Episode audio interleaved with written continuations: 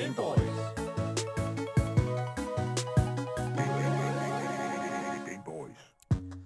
Du lytter til Gameboys, Danmarks eneste gaming-relateret radioprogram. Mit navn det er Daniel Mølhøj, og i dag der skal vi altså på Gameboys bringe jer en dybtegående rød tråd på den her store Activision Blizzard-sag, som der altså har kørt i medierne over de sidste mange måneder. Og det betyder altså, at vi tager det hele op fra begyndelsen og så selvfølgelig frem til nu, og så kigger vi nærmere på manden på toppen, nemlig CEO Bobby Kotick, der åbenbart står i ly fra al kritik, både der kommer fra ansatte og selvfølgelig resten af industrien. Hvorfor Bobby Kotick møder så meget kritik, og hvorfor alle undtagen studiets eget board holder hånden over ham, det kan du altså høre i dagens program. Eller undskyld, hvorfor alle andre end studiets eget board holder hånden over ham. Selvfølgelig, det er det, der skal stå. There you go. Efter det, så skal vi jo, øh, hvad kan man sige, så er vores indie-spils ekspert, Andreas Mitjagin, altså også igen på pletten for at give os en fantasi- og eventyrsfyldt indie anbefaling. Og det er altså nok den mest forvirrende playtime til det her indie-spil, som jeg tror, vi nogensinde har set her på programmet. Så det bliver altså også vanvittigt spændende. spændende. Hæng fast ind til det, vil jeg sige. Og som altid, så er vi også live på Twitch. Hele programmets længde plus en ekstra time, helt frem til kl. 16. Så der skal I altså følge med på vores Twitch-kanal, twitch.tv, skråstreg, Gameboys Show. Og her kommer vi altså til at selvfølgelig at game og tale meget med jer, der sidder i chatten. Men fra jer, der sidder i chatten, og til jer, der sidder herinde i studiet sammen med mig, så er jeg nødt til at og selvfølgelig også at øh, have nogen til at hjælpe mig med det her kæmpe store harpengud, der er Gameboys. Og den første, der hjælper mig selvfølgelig, det er jo som sædvanligt min medvært, selvfølgelig spilleren Miller Asger Bukke. Yep, yep. Jeg sidder her med en god Dr. Pepper. Du sidder Øh, øh, ikke sponsoreret, skal jeg lige huske Ikke sige. sponsoreret, men Niks. det er altid godt at sidde med den. Det er altid godt at sidde med den. oh my god. Udover det, så har vi selvfølgelig også, som altid hver tirsdag, i hvert fald, som, øh, vi håber altid hver tirsdag, selvfølgelig vores fantastiske indie-spilsekspert, Andreas Mitjagin. Velkommen til programmet. Jo, tak, jo, tak. Hej, hej. Så jeg er bare nødt til at sige, jeg er simpelthen så glad for, at, at du er. Du var her øh, ikke sidste uge. Nej, det var jeg desværre ikke. Og, det, og jeg er Savnet. ja, virkelig, Virkelig virkelig savnet. savnet, Så er igen også i dag, fordi i dag har vi jo den, altså det er jo den helt store industridag i dag her på Game Boys. Vi skal tale Mm. Activision Blizzard, vi skal tale Bobby Kotick, og jeg glæder mig sindssygt meget. Jeg Glæder I jer? Er I klar, eller hvad? Asger, du Jeg har i sidder hvert helt fald lavet en masse research, så øh, man kunne næsten ikke være mere klar, tror jeg. Fuck, hvor er er det de, fedt. de der Blizzard, du snakker om det? Ja, sådan der. Laver- Let's laver go. de Åh, uh, ja. indie-spil, eller hvad? Du lytter til Game Boys.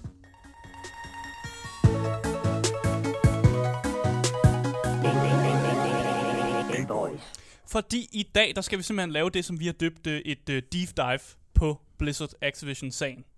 Øh, og det er simpelthen bare mig, der kommer til at give et øh, skot resume af, af sagen her i starten, og så går vi ind i noget af det her mere Bobby Kotick, øh, efter vi så har øh, lavet et resume af sagen. Så vi starter ind der, hvor jeg vil sige, at Blizzard Activision-sagen officielt startede. Den startede øh, den 20. Øh, juli, og det var simpelthen der, hvor staten Kalifornien valgte at sagsøge Activision Blizzard, øh, fordi der var utallige klager omhandlende ulovlig chikane, diskrimination og meget mere. Og grund til, at jeg siger, at det er der, hvor jeg sætter den, det er fordi, der var stadig nogle rapporter før det, om at der var folk, der måske ikke var blevet øh, øh, behandlet særlig godt i Activision Blizzard. Øh, og, men jeg vil alligevel putte den her, fordi det er der, hvor vi har sort på hvidt, at det er staten Kalifornien, der simpelthen går efter Og det er jo et skæbnesvanger dag, vil jeg sige. Ja, ikke? Og det er jo sådan en dag, som jeg tror, vi alle sammen husker lidt, så i hvert fald os, der sidder her og har øjet på industrien, Ja. at det er sådan et eller andet sted, jeg synes, det kom som en stor overraskelse. Jeg synes, at det var relativt interessant at se, at et så stort firma, fordi for inden mm. da havde vi jo set Riot Games være ude i en lignende situation. Så det var lidt sådan, nå okay, Blizzard er også med i det. Det viser sig så, at Blizzards, altså omfanget af Blizzards problem er væsentligt større, end vi lige troede til at udgang, med udgangspunkt. Ja, præcis, fordi der skulle ikke meget til. Der skulle ikke gå mere end et par dage før, at øh, alting ramlede sammen for Activision Blizzard. Fordi efter at det kom frem her, at øh, statens Kalifornien havde sagsøgt Activision Blizzard, så var der selvfølgelig en masse medarbejdere, som jo næsten stod i kø for at komme frem og fortælle om deres øh, ligesom, historie fra arbejdspladsen af. Og der blev tegnet et billede af, at arbejdspladsen havde en såkaldt frat, fratboy-kultur. Ja, altså det er sådan locker room talk, altså sådan meget den her måde, Ja. så du ved, sådan meget sådan, øh, sådan hvad, hvad skal man næsten kalde det? Det sådan, kommer sådan fra sådan Ja. amerikansk college uni- universitetskultur, hvor sådan en gruppe unge mandlige college-studerende ligesom bor sammen i et hus, der kaldes et frat house. Ja. Og her er stereotypen jo, at der bliver slammet en masse øl ned, man holder fester, man Der laver bliver, talt lidt, øh, der bliver talt lidt om nogle damer og lidt ja, sådan. ja, over stregen pranks, Yes. og, og måske bliver der også begået nogle overgreb Ja. på nogle hundkøns, øh, ja, nogle kvinder. Ja. Det sker gerne i sådan den kultur, den der sådan meget sådan uh, unruly, eller sådan, hvad kan man sige, uh, problematiske, mm. sådan, uh, så ja, frat boy kultur, skal vi kalde det så. Ja, præcis. Øh, og så kom der, øh, lige efter at det, det var kommet ud, det her med, at Kalifornien har sagsøgt den, så kom der selvfølgelig forskellige meldinger fra forskellige steder i Blizzard. De allerførste meldinger, det var fra en talsperson, som ikke navngivet, som bare kom ud og sagde, at det her lawsuit, det var selvfølgelig forvrænget. Øh, og i mange tilfælde var der faktisk falske beskrivelser af Blizzards fortid. Øh, og så var det som om, at Pipen sådan også fik en anden lyd, fordi samtidig med, at den her statement kom ud fra en talsperson, så sagde præsidenten J. Allen Beck, øh, kom ud og sagde, at den her opførelse, som blev beskrevet i den her retssag, den var komplet uacceptabel. Øh, og Activision-præsidenten Rob Kostik kom også ud i en mail, hvor han også kalder sådan opfør, den, de her opførelser for dybt foruroligende, mm. og siger, at de som firma selvfølgelig tager alle beskyldningerne dybt alvorligt. Så det var bare lidt mærkeligt, at der var en talsperson, som sagde, at det her det er helt falsk, samtidig med, at der er nogle, øh, nogle chefer, som siger, ej, det er, vi, oh, her, det er ikke godt det her, det er dybt foruroligende, og vi tager det selvfølgelig meget seriøst. Øh, og selvom de her chefer de går ud og siger forskellige ting, så får medarbejderne også en helt anden besked. Fordi de får internt en besked fra Chief Compliance Officer Fran Townsend, som skriver en mail ud til dem og siger, at den her retssagsskildring, den er forvrænget og usand, øh, og at Activision Blizzard, de jo værks, værdsætter lighed og retfærdighed, og hun sætter meget store ja. streger på, at de her beskyldninger i retssagen, de er selvfølgelig forkerte. Så, så allerede her har, føler jeg lidt, at vi har... Fem forskellige meldinger. Vi har fem forskellige meldinger, men igen, det er jo også, det er jo fordi, for det første, der har sikkert været noget damage control her i starten, ja. tænker jeg. Jeg tror, det er der, vi, det, vi placerer os. Jeg tror også, at der har været en eller anden form for, måske har der været noget mis kommunikation. Fordi det er tit mm. det her, de her ting her, så når vi snakker seksuelle krænkelser og sådan noget, så sker det måske er til også lidt i de skjulte. Ja. Så det er måske ikke alle, der har været 100% bevidst omkring omfanget af det her problem. Mm.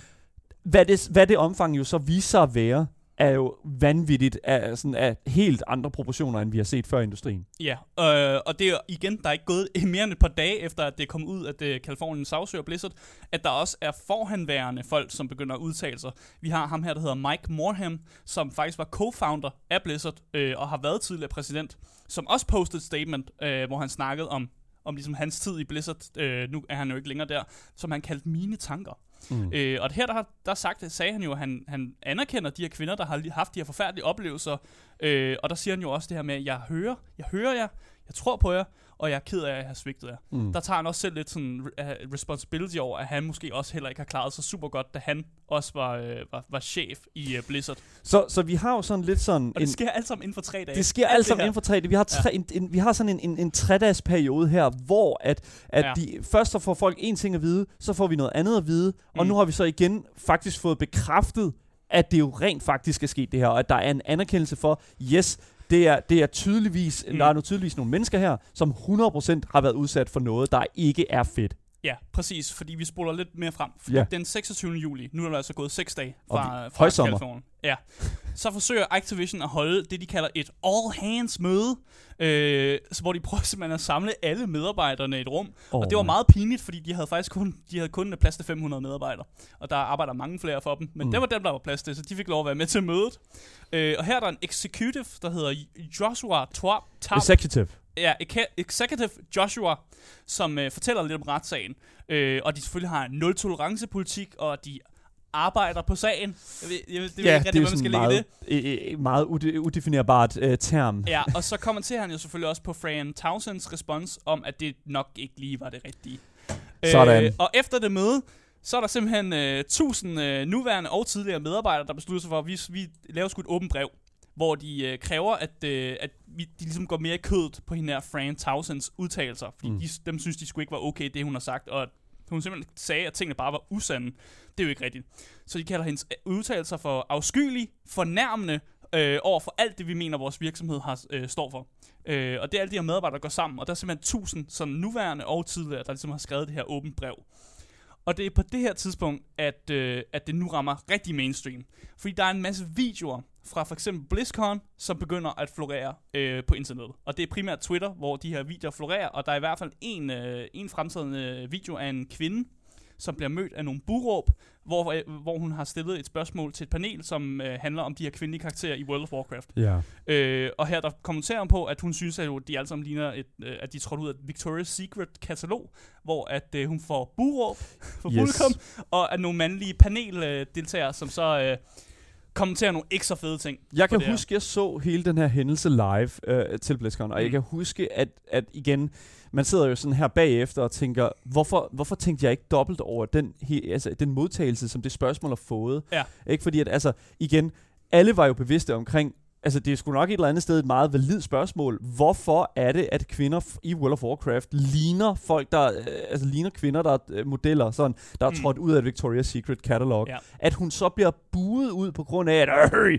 kvinder, de skal sgu da være lækre i fantasy, ikke? Altså, Som er også det res- Yes. yes. lidt respons, hun får op for panelet Ja, af, faktisk. præcis. Der er sådan en, eller anden, der er sådan en arrogant sådan modtagelse fra Ja. øh, der, Blizzards egen stab, og faktisk fra nogle af de mennesker, som sidder og er med til at sådan, og skal udvikle på spillet, Mm. skal, øh, og, og skal for den sags skyld også øh, udvikle imellem, altså at lytte til deres, øh, lytte til dem, der spiller, og spillerne og forbrugerne og den slags. Det bliver fuldstændig faret vejen her. Mm. Og jeg må simpelthen, jeg er simpelthen, når vi kigger tilbage nu, og øh, i den sammenhæng, som vi har Blizzard Entertainment og Blizzard Activision Blizzard i nu, så Mm. er det skræmmende.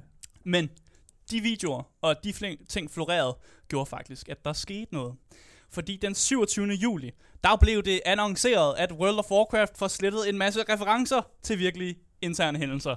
Woo! Yes, Yay! En, men en eller anden form for sejr. en eller anden form for sejr. De vil slette en masse referencer til ting, der skete i virkeligheden. Og Ja. det er jo folk, der er blevet forulæmpet, nogle masse jokes, som egentlig er på grænsen til mobning, som vil blive slettet i spillet. Yes. Øh, og den samme dag, der hører vi faktisk også fra Bobby Kotick, som skriver, at øh, firmaets originale respons, det var meget tonedøvt. Øh, og han siger selvfølgelig også, at de vil tage hurtige skridt for at være den medfølende, omsorgsfulde virksomhed, øh, som I er kommet til at arbejde for, og for at sikre et sikkert miljø. Øh, og han siger også, at der er intet sted i vores virksomhed for diskrimination, chikane eller ulige behandling af nogen art. Det er så fedt, ikke? Fordi. Ja. prøv at se her. Nu har, vi et, nu har vi et glimrende eksempel på, fordi det er sådan en fint rød, rød tråd, vi har allerede her. Mm. Vi går fra at få at vide, at der er ikke noget problem overhovedet, til at nu er den øverste CEO, der Ja. har arbejdet der i næsten 30 år, simpelthen ude og sige, der er et problem. Mm. Vi, øh, den første udmelding, vi lavede, det var rent bullshit. Don't worry about it. Det taler vi ikke så meget om. Nu sker der noget. Ja. Og jeg er nødt til at sige, det her, det er simpelthen byråkrati. Det her er simpelthen så fucking slibrigt. Mm. Ikke bare fra Bobby Kotick's med, øh, side af, men også fra alle dem, som sidder bag ham. Også fra dem, der sidder på bordet. Fra deres side af, det er så slibrigt, mm. Fordi at de prøvede i starten bare at spise os af med en eller anden undskyldning om, ah, det er måske en lille smule for vredent. Og så kan man stille sig selv et spørgsmål. Ja, der var måske nogen, der ikke vidste noget, særlig meget omkring situationen mm. Her i starten af hele, det, i, i hele den, her, af den her undersøgelse her fra Kaliforniens side af. Ja. Men nu sidder vi jo her, hvor at Bobby Kotick vidderligt rent ud sagt siger, der er et problem. Mm. Så hvordan skal vi kunne tro på noget som helst, som den her koncern smider ud i, det, i public media på nogen måde? Ja. Jeg, jeg, jeg synes, det er, det her det er simpelthen det mest, det er det laveste punkt, vi kan komme for markedsføring og problemhåndtering inden for firmaer. Ja. Fuck dem. Og du deler også holdning med rigtig mange medarbejdere. Fordi dagen efter han har annonceret det her, altså den 28. juli, så er der sgu walkout. Blizzard HQ, medarbejderne, de, de siger sgu, at okay, vi, vi er sgu glade for at høre, at, deres, yeah. at vores kollektive stemmer er blevet hørt. Øh, men, og, og de også har overbevist en eller anden form for ledelse om, at øh, der, der skal ændres en øh, tone i deres kommunikation. Men de siger også, at øh, Bobby Kotick øh, undlader at behandle en masse kritiske elementer Ja. øh, som er i, i hjertet af deres bekymringer. Og til den her walkout, der har de nogle krav. Meget specifikke krav. Øh, jeg har tre af dem med. Der var, der var fire, men jeg har tre af dem med, som jeg synes var vigtige. Den ene er, de vil gerne have mere forskellige artede rekrutteringer og ansættelsespraksis. De vil gerne have en offentliggørelse af kompensation, kompensationsdata, forfremmelsessatser og lønninger. Mm. Og så vil de gerne have, at virksomheden laver en task force, som bliver sådan en task force, der hedder Diversity, Equality, Equity og Inclusion Task Force. Det her er det her er bare minimum. Det Ja. her, det, at vi skal have gennemsigtighed, vi skal have demokrati. Mm. vi skal have en reel udmelding fra vores ledelse om, at vi fucking gør noget ved det her. Mm. Hvordan er det ikke det, der er sket fra dag et? Jeg- Jeg kan ikke forstå det. Det bliver næsten sjovere her, fordi mens Let's de her go. medarbejdere, de sidder ude på parkeringspladsen til walkouten, ikke? så kommer Kotaku med et scoop. Let's go, De Kotaku. kan nemlig bringe historien om The Cosby Suite, som vi jo har snakket meget om her på Game Boys, hvor de simpelthen uh, bringer hele den historie om, at der har været et rum til BlizzCon, som er blevet døbt som Cosby-rummet. Oh shit, here we go again. Hvis du først er øh, ly- hoppet ind nu til, på Game Boys, så lytter du selvfølgelig til Game Boys-programmet, som handler om Ja. øh, simpelthen Asger og Dalle, øh, som sidder og skider på øh, øh, problemerne, der er i industrien i øjeblikket. Blandt andet Activision Blizzard-sagen med de mange seksuelle krænkelser og Ja. det kæmpe store, øh, den kæmpe store paraply, der er ud over hele, den, øh, ud over hele lederstaben. Mm. Ingen kritik tager de imod. Oh my fucking god. Ja, og øh, bare lige for at opsummere Cosby-ting. Øh, det er efter, navngivet efter Bill Cosby, som jo også har øh, forlæmpet sig på en masse kvinder. Øh, og de har valgt at af, afgive et rum efter samme, øh, samme navn simpelthen. Øh, og der var det meningen, at øh, medarbejderne de, øh, ligesom skrev til hinanden internt og snakkede om, at de skulle tage nogle hot chicks hen til det her Cosby øh, Suite. Øh, og det var især den her medarbejder, der hed Alex Afranas, Alex Afranasiba, Nasib, åh, oh, jeg kan slet ikke sige hans navn. Alex, Alex han, øh, han var i hvert fald problematisk, og han blev- endte også med at blive fyret, og det var ham, der havde bragt rigtig mange øh, af de her meget klamme udtalelser, og måske også har lavet lidt øh, fy ting i den her Cosby Suite. Ja. Så går der jo en dag mere. Øh, den 29. og 30. juni, der kommer der en masse artikler ud, som øh, beskriver, beskriver meget specifikke hændelser, som er foregået. Øh, og jeg har nogle eksempler på nogle af de her meget kort. Øh, en, der er en øh, begivenhed med en kvinde, der bliver spurgt, hvilken type porno hun bedst kan lide at se. Af Selvfølgelig. en mandlig arbejder selvfølgelig. Er en mandlig øh, leder, Mandlig leder. skal det siges. Der er en kvinde, der bliver presset til at have sex, fordi hun fortjener lidt sjov, efter at have kæresten er død for nogle uger siden. Det er også en leder, der siger det. Præcis. En IT-medarbejder, der havde installeret kameraer inde på toilettet i Blizzards HQ.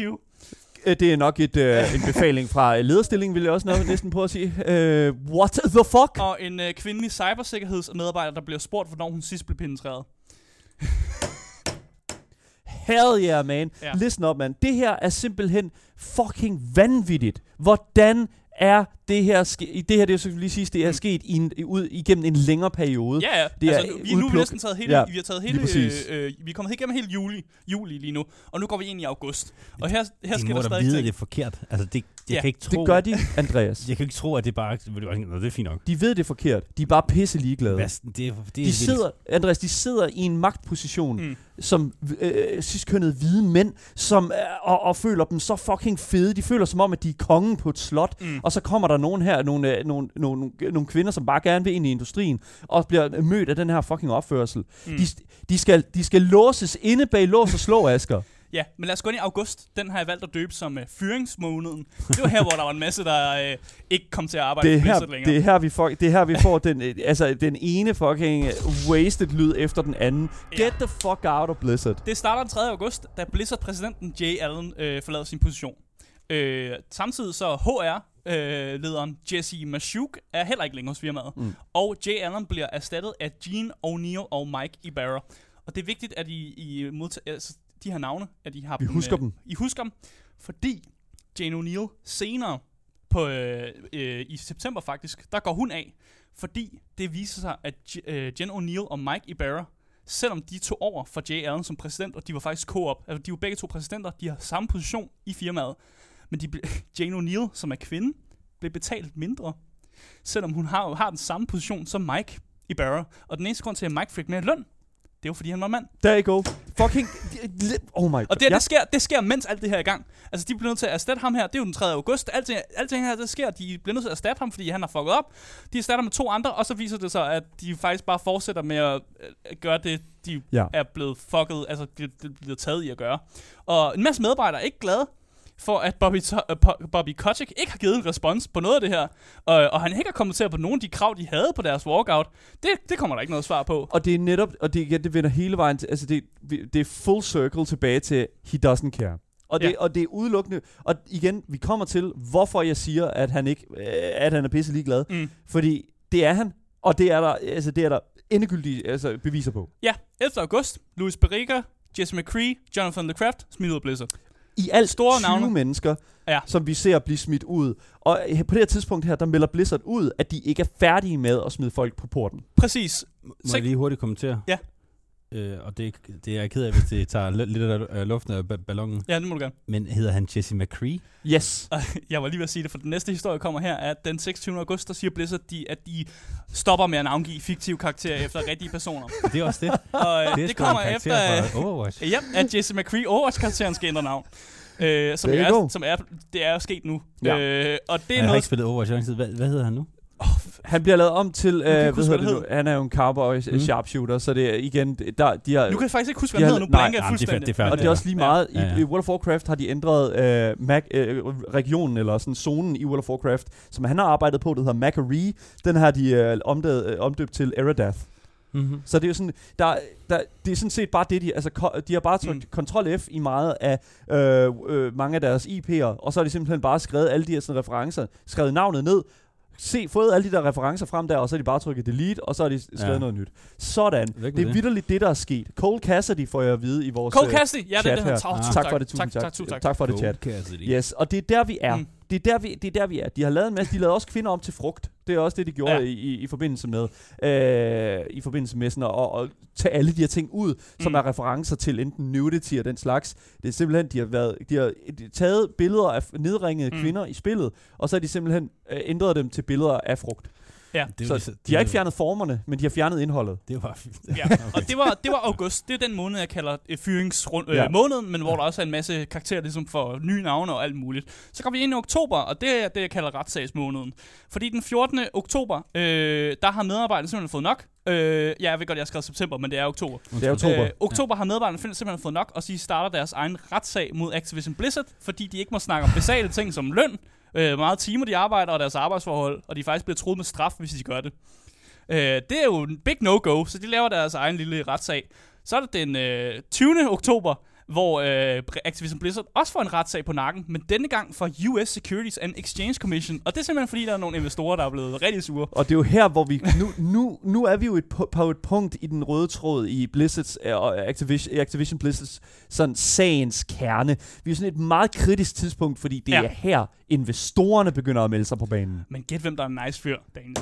Bobby Kotick. Alle ved... Bobby, Den 28. oktober, der er han så nice en fyr, at han giver sig selv pay cut. Bobby fucking Kotick. Så bliver der gjort noget, Så ah? bliver der gjort noget. Ja. Asger, hvad går han ned på? Hvad er hans løn? Han går ned på øh, 62.500 dollars. Øh, og jeg ved ikke, hvad den er gået, hvad den er, sådan, har, er startet på, og hvad den er gået ned på, eller Er- om det her nummer... Altså, er det en årlig... Øh, ja, det er om året. Ja. Det er området, ja, lige præcis. Altså, Men hvis- det, det for- virker for- som om, han har taget det pay cut, og vi ved ikke fra hvilket nummer han har taget fra. Det er et meget, det er et meget mærkeligt tal, vi får Ja. her, fordi vi ved ikke, hvor, altså, hvad referencepunktet er fra, hvor han starter hen og sådan noget. Lige for Nej. reference, så er fem, øh, 62 øh, et halvt tusind dollars. Det er altså 413.000 danske kroner. Ja. Godt og vel. Og det er jo øh, om året, ikke? Altså, og igen, det, igen, vi, vi talte jo også om det inden programmet start her. Prøv at høre her. At han laver det her pay cut. Uanset hvad, så er den her mand stadig enormt velhavende. Den her mand er Ja. ja. stadig enormt rig. Han har tjent kassen i løbet af de 30 år, han har øh, Mm. arbejdet her for, øh, for, for Activision, eller for Blizzard i, i det hele taget. Og det er, vi kan jo sige det som det er, det er, at han tager det her pay cut, det er simpelthen udelukkende på baggrund af, at nu skal der allokeres ressourcer øh, til at lave øh, de her reelle ændringer, Mm. øh, siger jeg anførselstegn, inden i Blizzards organismen. Men måske skulle han ikke have taget pay cuttet, fordi så begynder øh, de forskellige nyhedsmedier ligesom at, at lægge mærke til ham. Ja, det er klart. og den 16. november, det er jo for nyligt, det er, er syv dage siden, vi er på den 23. dag, Ja, der laver Wall Street Journal, de laver et helt stort scoop. De kan nemlig afsløre, at Bobby Kotick måske ikke er sådan en nice fyr, som han faktisk har virket til under hele det her forløb. no way. Han har personligt grebet ind i øh, efterforskninger øh, af seksuel chikane i virksomheden. Der har han simpelthen personligt Han gået ind. Placeret sig selv. Ja, øh, og der bliver også beskrevet en episode fra 206, hvor Bobby han simpelthen giver en døds, dødstrussel rettet mod en assistent. Det er selvfølgelig ikke, det er ikke super godt, Hvad, det der. hvad er det ordret, der er blevet sagt? Altså, jeg, jeg, I'm gonna fucking kill you. Yes, Sådan noget der. vidderligt. Altså, og jeg, jeg, jeg er sådan lidt sådan, det er, jo, det er jo ikke så lang tid siden, at vi her i Danmark faktisk havde en lignende sag med, altså jeg tror, der var Ekstrabladet, som lavede en, øh, en, Mm. en, en ganske øh, fantastisk øh, så, øh, ganske fantastisk spot på en øh, person, som har udgivet sig for at være psykolog her i Danmark, og også tiltrådt enkelte steder Mm. som psykolog til at hjælpe kommuner med at øh, placere bør- børn øh, og sådan noget, sådan, øh, som ikke har hvad kan vi sige, haft et, et godt hjem, eller måske muligvis ikke Mm. haft et godt hjem. Og det er jo så det, der er med det. De har simpelthen udgivet sig for at være psykolog. Og jeg føler lidt, at vi, vi, vi, sidder, i samme, vi sidder i samme situation her med Bobby Kotick. Han har bare udgivet sig selv for at være nice. Han har været udgivet sig selv for at være fucking nice, Ja. og nu, nu skal vi tro på ham. Fuck that guy, dude. Og så besluttede medarbejderne for, lige præcis da de fik den nyhed, at øh, lave endnu et walkout. Så de lavede et spontant walkout, hvor de også bare gik, altså ligesom gik på gaden, øh, da Wall Street havde afsløret de her ting. Øh, og så begyndte de ellers at rulle ind med en underskriftindsamling fra medarbejdernes side, om at de gerne vil have Bobby Kotick til at gå af. Den her underskriftindsamling er lige nu på over 1.700 underskrifter og vokser. Fucking øh, vidderligt nok det bedste move, de kunne gøre lige nu. Ubisoft, øh, de ansatte for Ubisoft, er i nøjagtig samme situation. Ja. Og øh, er faktisk begyndt at se nogenlunde resultater fra ledelsens side af. Ja. Men hvordan går det for de ansatte hos Activision Blizzard? Øh, ikke særlig godt, fordi selvom medarbejderne gerne vil have Bobby Kotick til at gå af, og det er også kommet frem, at investorerne gerne vil have Bobby Kotick til at gå af, så er der noget, der hedder The Board of Directors, Ja. som øh, holder fast ved, øh, ved ham nemlig. Ja, lige præcis. Og det er jo faktisk her, hvor... Altså, vi er jo tilbage i dag. Altså, det, det er jo Det er her, der, vi er i dag. Det er der, ja. vi er i dag. Nu er vi, nu er up to Nu er date. vi her. Øh, Bordet holder øh, hånden over øh, Bobby Kotick. Vi har investorer fra højre og venstre. Men, men jeg føler stadig... Øh, altså, det er jo ikke her, historien slutter. Mm. Der er jo stadig en masse, som, som er uvist. Og øh, jeg vil næsten kalde det en cliffhanger, ikke? Altså, Ja. sådan, det jo, hvis vi stoppede her, ville det jo være den vildeste fucking cliffhanger. Hvad skal der ske for Activision Blizzard? Hvad skal der ske med Bobby Kotick? Jeg har så vanvittigt mange spørgsmål mm. Til fremtiden for netop de her to elementer.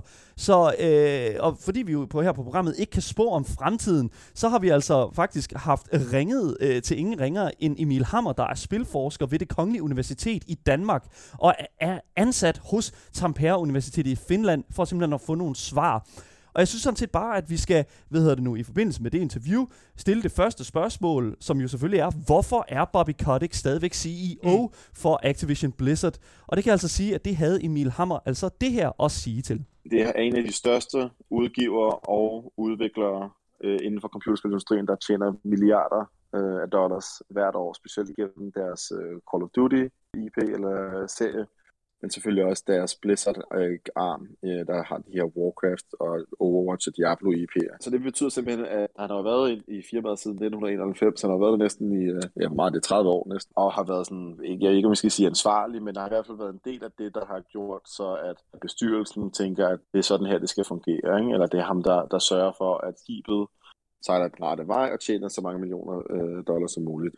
Nu kender jeg jo så ikke så meget til bestyrelsen som sådan, men man kan måske have en kisning om, at de måske er sådan venner eller relateret på en eller anden måde til Bobby Kotick til så at lægge armen over ham.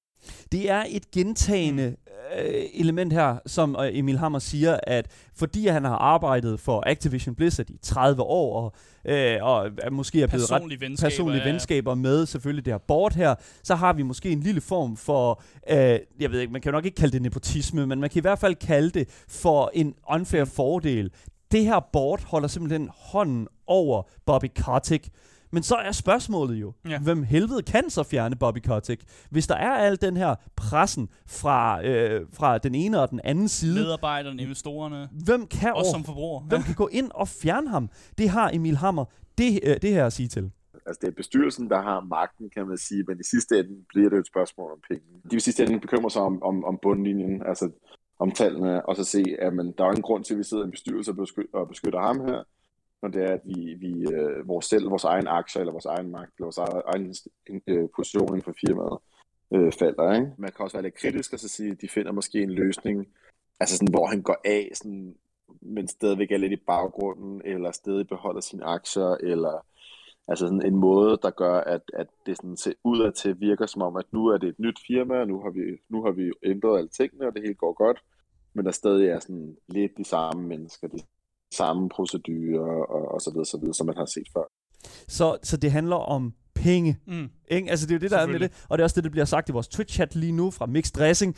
Han er færdig, hvis mønten fra investorerne tros. Mm. Og, og det er jo det, som jeg synes, vi hører her, og det er for den tages skyld også det, som jeg synes, at vi hører, når det kommer til, øh, da, altså hvis man kigger på Activision Blizzards egne, øh, hvad kan man sige, øh, markedsvalue lige nu, mm. The stock value, altså det er en fjerdedel af Activision Blizzards øh, sådan øh, markedsvalue, som er Ja. faldet. Den er, det er ikke gode stonks. Det er ikke gode stonks. der er, og, det, og det er jo det, som der, der vidderligt er det troende nu. Men der er også en anden side af sagen, som Emil siger, og det er jo netop det her med, sådan, at han måske kan finde på at ryge ud, Mm. og så samtidig også måske komme til at være en lille smule baggrund, og være måske lidt konsulent. Og en konsulent øh, Lige præcis. rolle eller et eller andet. det Ja, ja. her lugter så meget af hele sagen mellem hunden og Heroic.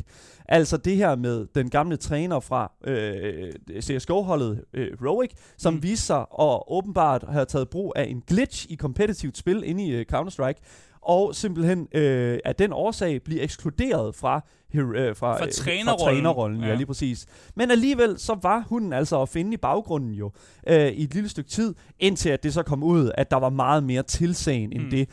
Og det er det, som jeg føler, at man prøver at gøre her. Og det er også det lidt, jeg er bange for, at der sådan er begyndt at, sådan, at snige sig ud andre steder i industrien. Mm. Så jeg synes, det lugter lidt af noget, som vi har hørt før, men er det vidderligt noget så skræmmende som en, ten, en norm for industrien? Er det en tendens, vi kommer til at se mere og mere af? Det sagde spilforsker Emil Hammer altså det her til. Mange computerspil CEOs, de, de vil faktisk øh, opleve det her. De har, har oplevet det her allerede flere gange de sidste mange årtier, skulle jeg næsten til at sige. Så for eksempel i forhold til Bobby Kotick, så Øh, eller Activision, som det jo mere handler om, kan man sige, øhm, så har vi jo set lignende historie bare for det seneste i øh, blandt andet det fransk-kanadiske øh, Ubisoft. Vi har også set det med Riot Games, så der har det også været ude inden for de sidste fem år, tror jeg det har været med også historier om personer eller mænd i, i magtpositioner inde på firmaet, som, som udnytter deres, øh, deres forhold til med, deres medarbejdere til sådan at udnytte specielt kvinder. Ikke?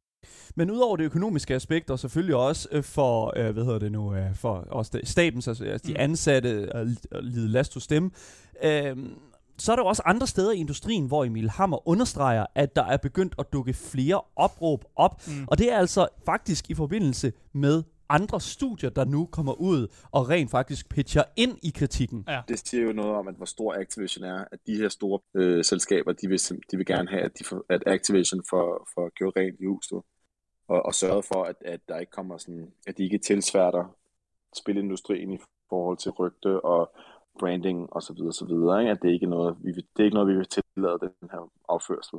Og så den anden ting, der vil, jeg tror, man så kan sige, det er jo grunden, eller ikke grunden til, men jeg tror, min sådan, læsning af situationen er, at det er jo kommet så vidt, at de her, normalt så går de ikke ud og, ud, og udtrykker sig sådan, man kan sige, på på kontroversielle emner, de her, de her spilgiganter. De vil helst bare holde skibet ret frem og ikke, og ikke øh, snakke om noget, der kan være sådan lidt øh, sensitivt eller kontroversielt. For mig at se, læser jeg det som om, at at Activision simpelthen har fucket så meget op, eller hvad man kan sige, at, øh, at, at det kommer så vidt. Ikke? Jeg elsker, at Emil Hammer siger fucket op, fordi ja. øh, de, de, den, øh, de parter af industrien, som har været ude og øh, udtale sig, og som også øh, Emil Hammer her selv øh, henviser til, det er altså Phil Spencer fra Xbox, som har været ude og sige, at de vil revurdere deres samarbejde med Activision. Mm. Så har der også Doug Bowser, som øh, kommer fra Nintendo America, som jo selvfølgelig også har været ude og sige, at det her er de, en direkte tilsmusning mm. af øh, sådan, hvad kan man sige, den generelle opfattelse af industrien. De er simpelthen med til at fjerne øh, et positivt blik på industrien. Og så selvfølgelig også Jim Ryan, som øh, er fra Sony Entertainment, som vi jo kender fra PlayStation, mm. som også har været ude og sige nøjagtigt det samme.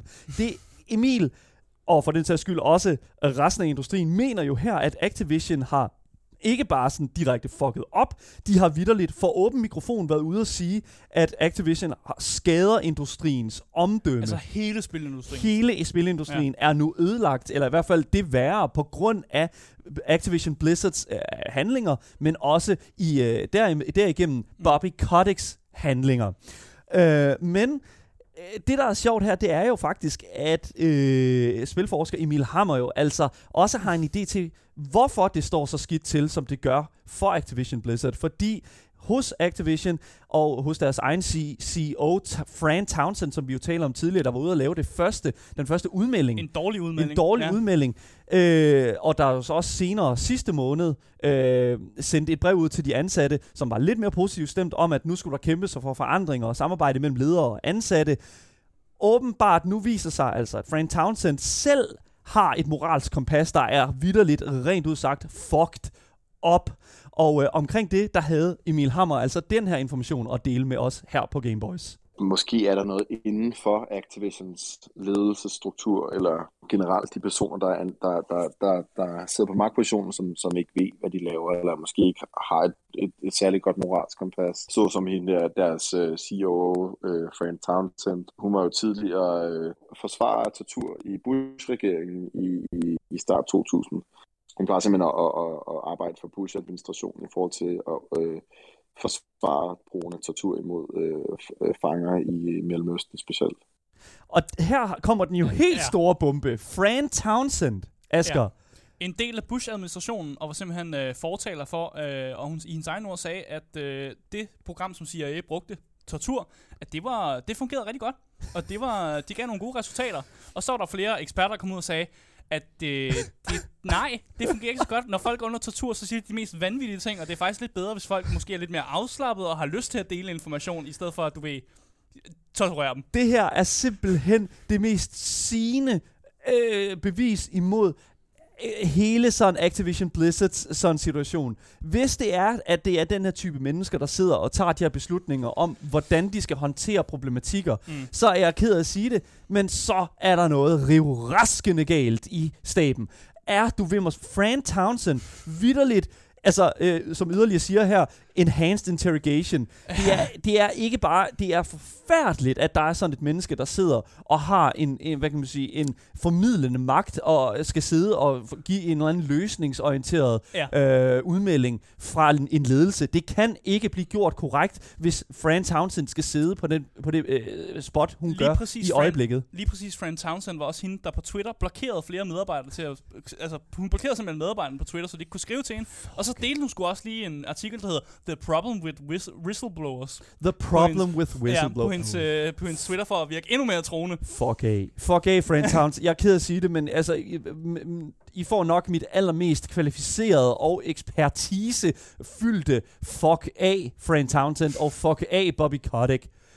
Hele den her sådan, situation her er den største skandale, jeg føler, vi har set siden Gamergate i sin tid. Og jeg, jamen altså, det, kan, vi kan, jeg, det, det er bare sådan, det er, føler jeg. Men jeg føler jo så også, at der skal være en lille smule øh, kontekst her til sidst. Fordi at det, det, der er med det, det er jo, at jo, nu, nu er det jo det, der er situationen mm. her. De mennesker, der sidder og formidler og sidder og skal løsningsorient- øh, være løsningsorienteret inden for Blizzard, de har ikke kompetencerne til det. Men hvad i alverden skal vi som forbrugere og fans af de spil, som Activision Blizzard har produceret, hvad skal vi gøre i den her situation? Mm. Og netop det, det havde Emil Hammer, spilforsker, simpelthen det her at sige til det man kan gøre som, som spiller, eller som forbruger, eller hvad du vil kalde det, så det er måske lidt også at vælge sine kampe. Det er måske meget sundt at, at, at, at sige til en selv, hvad man, hvilke kampe man gerne vil tage. Ikke? Øh, hvor vigtigt er det for en, det her? Øh, er det vigtigt for en at spille Call of Duty eller World of Warcraft, og er der måske ikke, er der måske ikke andre ting, man måske kan lave eller spille, som måske også vil have det sjovt med, uden at man skal føle sig korrumperet, eller hvad du vil kalde det, til at bruge penge til en, et firma, som behandler deres ansatte, specielt deres kvindelige ansatte, så, så, så dårligt som, som Activision, og så og som Blizzard, øh, som, som udvikler, øh, gør. Altså det som forbruger kan vi jo bekymre os om at støtte op omkring de arbejdere, der netop går ud og protesterer og organiserer sig sammen og stiller krav det er dem, som vi skal have fokus på. Så dem, vi skal have fokus på, er altså dem, som har et opråb omkring, hvordan de bliver behandlet. Dem, der laver underskriftsindsamlinger. Vi skal skrive under på underskriftsindsamlinger, vi skal dele deres opråb, de ansatte, og så skal vi beslutte over for os selv, hvad deres, altså Activision Blizzards produkter egentlig betyder for os. Fordi når det kommer til stykket, så skal det ikke betyde mere end de ansattes velvære. Mm. Og sådan er det bare. Men en ting er, hvad vi skal gøre som forbrugere, men hvad i alverden skal Blizzard overhovedet gøre for at fikse hele det her problem? Det havde spilforsker Emil Hammer den her løsning på. Man kan dele op i to ting. Det ene er, er, er øh, demokratisk indflydelse på arbejdspladsen, og den anden ting det er sådan ø- økonomisk ø- ø- lighed. Og det er simpelthen fordi, at det her problem med Activision og Bobby Kotick, det handler om noget, som er, er typisk for, for mange firmaer, eller specielt for mange spilfirmaer, det er, at, at der er simpelthen indbagt i øh, strukturen af organisationen et, et magthierarki, som er meget kønnet, som er, er meget bygget på, på mænd, der har meget magt hvor der ikke er nogen strukturer eller nogen sikkerhedsmekanismer, der gør, at, at andre medarbejdere, specielt kvindelige medarbejdere, som sidder måske lavere ned i hierarkiet, ikke har en indflydelse eller nogen magt. Ikke? De, sådan, de er lidt mere underlagt, hvem, det nu, hvem der nu end er deres chef eller leder, eller hvad det nu kan være, samtidig med, at Activision ikke har nogen sådan, øh, retningslinjer for, for, hvordan man opfører sig på arbejdspladsen. Mm. Øhm, så det vil sige, at, at demokratisk indflydelse på arbejdspladsen vil i hvert fald være en stor, stor ting, tror jeg, der vil medvirke til, at folk vil have det bedre inden for firmaet, men, men selvfølgelig også fra mange andre firmaer. Jeg tror, vi kan snakke om, at, at, at det ikke bare er Bobby Kotick og andre CEOs og bestyrelser, som skal bestemme, hvordan tingene fungerer, men at, at selv dem, som er nede i QA, ned, som er den laveste rang, kan man sige, inden for spilfirmaer, også har noget at skulle have sagt, når det kommer til deres arbejdsforhold. En ting er i hvert fald helt sikkert. Det handler om penge, når det kommer til Bobby Kotick og Activision Blizzard. Og nu hvor ikke bare de ansatte eller investorerne klimmer på citronen, så har hele industrien simpelthen også hoppet med ind i samtalen. Og for mig, der lyder det altså som om, at der forhåbentlig er retfærdighed lige om hjørnet, fordi, som der også bliver sagt i vores Twitch-chat, der bliver klemmet på mønten. Hmm, ja. Der bliver troet på mønten. Og det føler jeg simpelthen kommer til at have en kæmpe stor indvirkning på, hvordan fremtiden ser ud hos Activision Blizzard og for Bobby Koticks fremtid i firmaet. Men om det er nok at fjerne Bobby Kotick fra ligningen, og om det er nok til at redde Activision Blizzards omdømme, det kan hverken jeg, Asger Andreas, der så også sidder med i, øh, i studiet her selvfølgelig, eller for den sags skyld spilforsker Emil Hammer, give et endegyldigt svar på endnu. Mm. Men vi kan jo altid håbe, og vi holder selvfølgelig også opdateret på sagen, men som det er nu, så føler jeg, at vi står på en skillevej. Mm. Skal Activision Blizzard virkelig stadig være det firma, som vidderligt viser sig at, øh, ikke at, at sætte deres ansattes, øh, ansattes øh, velvære højest, eller skal de simpelthen bare fortsætte ud af, øh, ud af øh, den her, øh, hvad kan man sige, opretnings, øh, Mm. øh, opret, oprettelses, eller hvad, hvad kan man sige, redemption story, kan man næsten kalde det. Jeg håber virkelig, at det er det sidste. Jeg håber, at de bliver redeemed. Jeg kan sige tusind tak til Emil Hammer, spilforsker ved det Kongelige Universitet i Danmark og ansat hos Tampere Universitet i Finland for at medvirke. Jeg beklager lydkvaliteten og de små klik, der var. Jeg håber stadig, at I fik en lille smule ud af hans udsagn. Det gjorde vi i hvert fald. Og selvfølgelig tak til Asger for at tegne det fantastiske røde, den røde tråd. Og selvfølgelig øh, tak til jer, der lyttet med på det. Men nu skal vi altså til noget helt andet, fordi nu skal vi nemlig over til vores Indiespils anbefaling.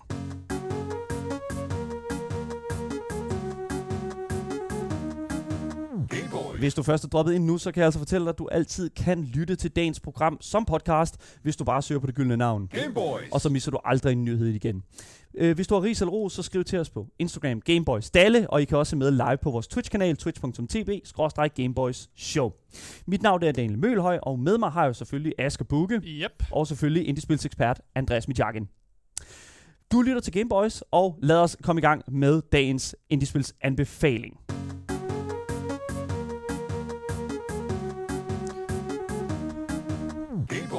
Andreas, Puha. øh, Indiespilseksperten, Det er helt vanvittigt, det I lige snakker om. Ja. Det, Ja. lad det os, er øh, helt sindssygt. lad os få os lidt ned på jorden igen, Ja, fordi ja, ja. at øh, den ugentlige ting, vi har her på programmet, det er jo om tirsdagen, så har vi dig, der giver os en fantastisk indie-anbefaling. Ja. Og jeg tror, det er det, vi alle sammen har brug for i dag. Det er simpelthen at falde, Efter det her i hvert fald. falde en lille smule ned Ja. med en lille smule af, hvad kan man sige, eventyr og action. Øh, og måske også en lille smule strategi. Andreas, kan du, ikke, Helt smule. kan du ikke prøve at forklare os, hvad er det for et spil, som du har med til os i dag? Jamen, i, i dag der skal vi snakke om League of uh, Geeks allerførste spil, og det hedder Armello.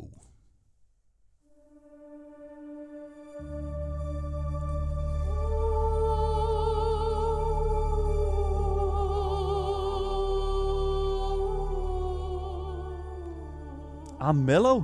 Ja, det er øh, ikke en skrækhistorie, ligesom jeres øh, Blizzard-spot her. Det er, det er en fantastisk historie, som startede med 3-4 mennesker, der fik en rigtig god idé. Mm. Og så, så, så gik de på Kickstarter, og nu er de bare øh, kæmpestore. De er blevet et Triple I-studio, og det kører virkelig godt for dem. Oha, vi har lige snakket om AAA. Jeg kan, åh, Andreas, jeg er ikke så vild med, at vi skal snakke om Triple, triple I. Triple I, ja. Oha. Ej, men de, øh, de, de vokser, men heldigvis på den, på den fede måde. Mm. Øh, Armello, det, at, jamen, det skal jo ikke være nogen, øh, hvad skal man sige, det skal ikke være nogen overraskelse, at jeg godt kan lide et godt øh, brætspil. Og jeg kan også godt lide et godt indie-spil. Ja. Ja. Og her der har vi simpelthen best of both worlds. Okay, så altså det, det lyder jo som om, at øh, vi skal være brætspilsanbe- øh, det er også en Ja. ja. brætspilsanbefaling i dag. Ja, det kan det sagtens være. Virtuelt Ja. brætspil måske. Ja, virtuelt brætspil. Så det er, øh, jamen, det er et strategispil, som er turbaseret, og allerede der, så tænker man, "Nå, men det er jo sådan lidt brætspilsagtigt. Ja. Og, men der er også, og så er der, der er kort med, der er terninger med, der er felter, og man har figurer. Hmm. Så det er, det er rimelig, det er rimelig brætspilsagtigt. Ja. Men det er, øh, det er, øh, øh, det, er- jeg, altså folk siger, det er meget komplekst. Ja. Og, øh, og jeg vil til dels give dem ret. Det Mhm. er, jeg synes, det er relativt nemt at, at lære. Der er sådan en lille tutorial, og den er, den er okay. Man lærer, Mm. mm. hvordan man trækker nogle kort og rykker sig rundt, og der er nogle stats og sådan lidt af hvert. Mm. Men det er sindssygt dybt øh, strategisk. Vanvittigt dybt. Så det minder jo fa- faktisk, nu har du snakket om, det minder om et brætspil, og det, Mm. jeg får også en anelse af, at det er nogle brætspilselementer, og du siger Ja. jo, det er nemt, og det er jo fordi, du har spillet så mange brætspil. Ja, det er, mul- ja, det er måske øh, derfor. Men spillet gør rigtig meget for, at du skal lære det re- ret hurtigt. Så øh, vi snakkede jo lige hurtigt omkring sådan uh, triple I og Mm. mm. bare almindelig indie. Øhm, hvad er det, der gør det her spil her til et triple I, altså et øh, næsten triple A størrelse studie øh, produceret Altså, spil? Jeg, jeg ved faktisk ikke helt, om jeg vil sige, at Armello er triple I. Øh, Endnu? Ja, nej. Ja. Øh, fordi det var deres første spil, og de arbejdede på det, da de kun var få mennesker. Men som da, da de fik flere og flere penge fra Kickstarter og alt muligt andet, så fik de flere og flere mennesker ind. Og så gjorde de, det, det gjorde ligesom bare, at de kunne, øh, de kunne gøre det her projekt meget, meget større. Mm. Og det, det, det, det er sådan noget, man, man kommer til at se på, på det polish, at det har. Det har en vanvittig øh, fed lydside. Ja. Det er sindssygt smukt, øh, hvad hedder det, tegnet og animeret. Mm. Øhm, men hele ideen og sådan gameplay-strukturen har været der fra starten. Og det, det kan du få som en mand, og det kan du få som, som 15 mænd. Ikke? Mm. Så det er... Øh, jeg, jeg, er ikke, jeg er ikke sikker på, hvornår de sådan graduerede, altså hvor, hvornår de, eller, øh, hvornår de var få mennesker, og Mm. hvornår de var mange mennesker. Nej. Men, øh, men det blev, øh, hvad skal man sige, det var sådan relativt udgivet før det kom på Kickstarter, så de har lavet sådan spillet sådan relativt øh, øh, færdigt. Mm. Og så har de så lavet en masse DLC'er øh, efter. Men kan du ikke forklare os lidt om, hvad, hvad det Jo. egentlig er, vi sidder og kigger på For her? søren. Hvad, er jeg ser en masse, går jeg ser en masse, ud på? ja, jeg ser Ja. en masse dyr. Ja. Så Armello går ud på, at man er, øh, man er en eller anden dyreklan. Mm. Øh, og man er i det her Kingdom Armello, hvor at kongen han er blevet syg. Mm. Øh, han er sådan inficeret med noget, som de kalder for rot. Og det, det ligner sådan noget ond magi. Mm. Mm. Jeg tror, det er Øh. det samme, som Bobby Kotick han led, Ja. lider af. det kan sgu, det kan, Have det kan sgu godt være. Bare ren rot. Bare øh, helt ind, i, ind til benet. Det er sådan noget mad, madness, ja. øh, hvor at de, øh, han, han, øh, han haver ligesom sit eget kingdom. Det Mm. bliver noget værre lort, og han, han indfører en masse dårlige regler. Mm. Øh, hvad hedder det? Så ham, ham vil man godt skaffe af vejen på en eller anden måde. Mm. Ja. Det, øh, det hvad skal man kulminere i, at der er fire måder, man kan vinde det her spil på. Hvilket er, synes jeg øh, personligt er super sejt i, øh, i brætspil generelt, når, mm. når der ikke bare er en måde at, at, at vinde på. Øh, det nemmeste er bare lige, eller ikke det nemmeste, men, men en af strategierne, den nemmeste at forstå er, du skal bare dræbe kongen. Hvis du går Sådan. ind og bare nakker kongen, Ja, ja. Og, så, og du overlever det, så bliver du den nye leder. Det er langt øh, hen ad vejen ligesom skak, ikke? Altså, Ja. der go. Tag, tag kongen, sådan. efter du kongen. har, Yes. Gå Ja. efter kongen, du har vundet. Men kongen, han er jo beskyttet af vagter, og han har en masse ond magi og sådan noget, så han er ikke, han er ikke særlig nem at, Han er ikke nem at komme til. At slå ihjel, nej. Nej.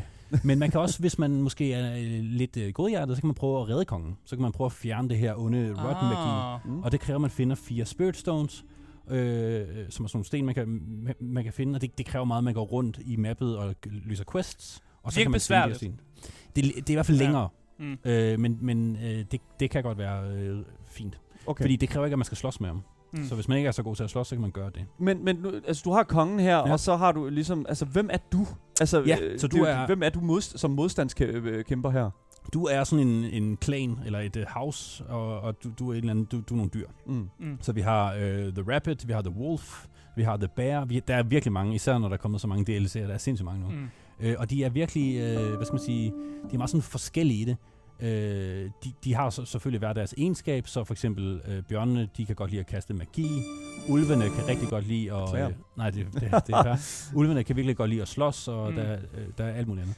Det er sjovt, for nu siger øh, Bjørn, kan godt lide magi. Ja. Det vil jeg jo normalt ikke øh, lægge sammen. Jamen, når, når du ser dem, De så... er jo big bears, ikke? Ja. Jo, men så, de, de er sådan lidt pacifist. Nej, hvad hedder det? Undskyld, det er faktisk ikke engang løgn. De er ikke engang særlig pacifistiske. Øh, kaninerne er super pacifistiske. De er meget sådan diplomatiske. De kan godt lide at, Ja. ja. at handle. Og, Det er jo klart. Det er sjovt, det, hele den her lore her minder mig sindssygt meget om Overgrowth, øh, hvis man også ja. Ja. kender det også fra, Ja, det, øh, som, øh, hvad hedder det nu, øh, også fra et indie-studie. Ja. Men også det her med sådan, at man tager, man tager de her, eller sådan, I don't know, også hvis du har sådan øh, rødsten, som jo er perspektiv fra mus og sådan noget. Altså man tager dyr. Mm. og hvad de sådan, hvad man sådan, altså øh, bjørn, Deres der er nobel ja. og sådan noget, ikke? og så Altså, antropomorfiserer man Lige dem. præcis. Og laver, dem- det laver dem synes jeg er vanvittigt interessant øh, at sætte det ind på den måde, sådan, fordi mange, man siger jo normalt, at nogen, der snyder, er en slange. Ja. Øh, altså, at øh, man ligesom bringer det over på den måde der. Det synes jeg, det er super fedt. Men Det jeg bruger synes, de rigtig meget. Ja, det gør de. Men jeg vil også sige, de, en, altså, de bruger jo hele det her sådan, dyrerige her på en måde. Kongen er jo også en løve. Ja. Øh, ikke? Altså, sådan, Klassisk Narnia. Ja, klassisk, Ja. ja, klassisk, Ja, klassisk. præcis, præcis. Ja. Altså, men, men, men altså sådan, øh, historien her, øh, hvordan bløder den ind i gameplay? Altså, vi, vi har jo set en lille smule gameplay her, i hvert fald på skærmen på vores Twitch-kanal. Ja. Altså, holder det? Øh, altså, er- At, holder altså, det? atmosfæren er der jo, men øh, et, Ja. et spil består jo i, at du spiller med eller mod dine venner, eller mm. nogle tilfældige, eller computeren. Ja. Så det er jo ligesom øh, et brætspil, der er ikke så meget historie i det. Nej.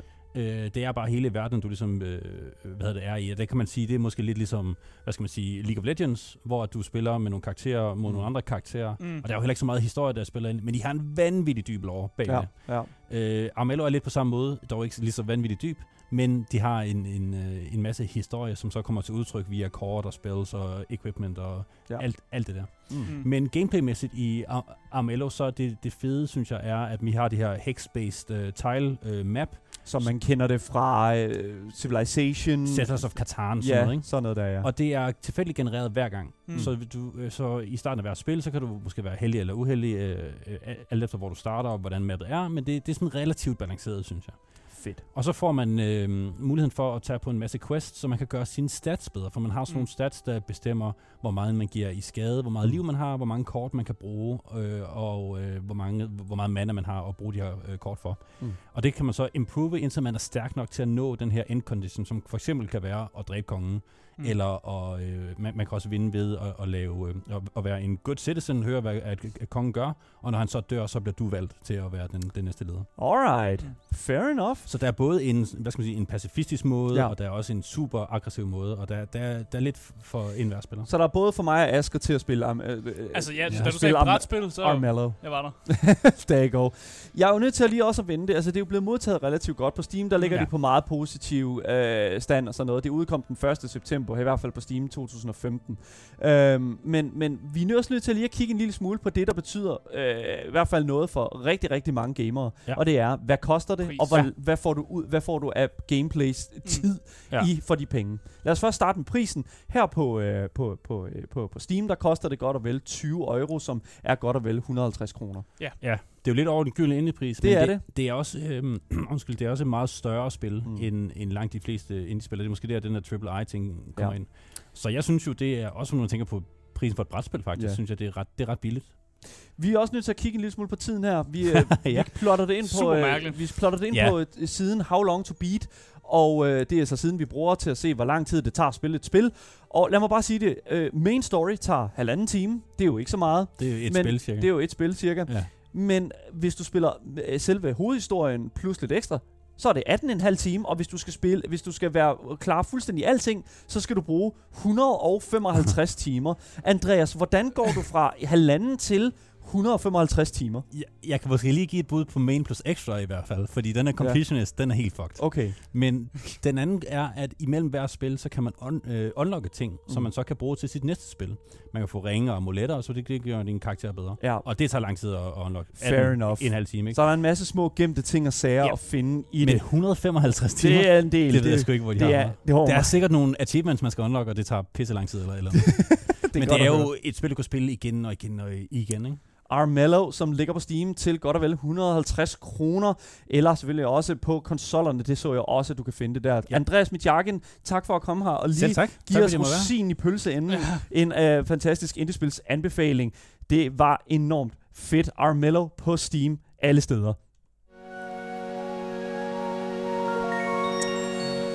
Ja, tak til jer, som har lyttet med på radioen. For jer, der kommer der selvfølgelig nogle nyheder nu. Men vi fortsætter jo stadigvæk lige en times tid mere, helt frem til kl. 16 på vores Twitch-kanal Gameboys Show. Dagens program kommer ud overalt, så længe du søger på det gyldne navn. Gameboys. Selvfølgelig som podcast. Og hvis I har nogle kommentarer, så skriv til Instagram Gameboys Dalle. Og hvis det gør det, Asger, Bukke, hvad gør- er de så? Øh, så er de top tier gamers. Fedt. Og igen, tusind tak til dig, Andreas, for at medvirke i dag. Vi er tilbage igen i morgen med mere Gameboys. Vi ses. Hej hej. hej.